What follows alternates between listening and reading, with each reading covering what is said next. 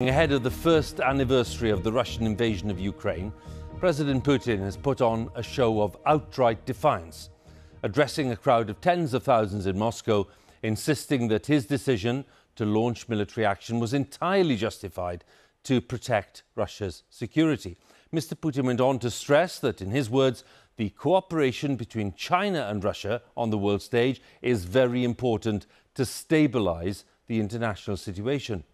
Well, the Americans have already expressed concern in recent days that China could provide arms and ammunition to Russia, a concern underlined by President Biden as he visited Poland today.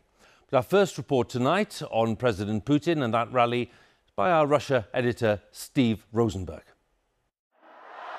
To Russia's largest football stadium, they came in their tens of thousands.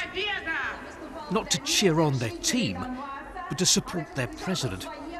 From colleges, factories and state enterprises, they'd been bussed in specially for a Kremlin show, designed to show that Russians back President Putin and his war in Ukraine. Irina seems to.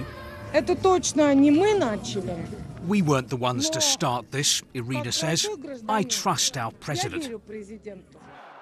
Inside the stadium, the main event. Vladimir Putin shared the stage with Russian soldiers back from Ukraine. It was Putin who had ordered the full-scale invasion a year ago.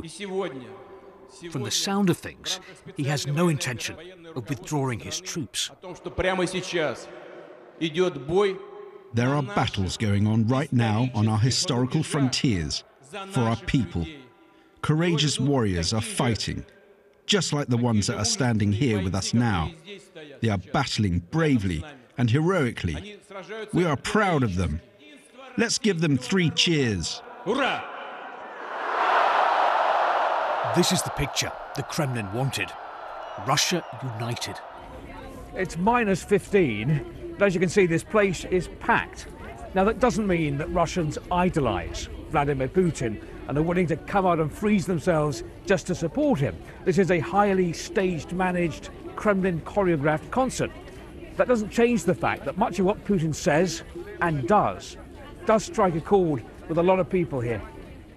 When Vladimir Putin speaks about Russia reasserting itself and challenging the West, when he claims that Russians and Ukrainians are one people, it goes down well at home. Because they think as he thinks. They want what he wants. They view Ukraine as he views. And he reflects their behavior. His popularity is not based on the air platform. His popularity deep-rooted in the Russian public opinion and perceptions. And this is his strength. Away from the stadium, President Putin met China's top diplomat.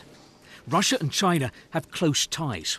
Beijing is promising to play a constructive role in resolving the Ukraine conflict. For now, the war continues. Russians are being told by their leaders that this is a just war, an alternative reality. But can the Kremlin sustain it?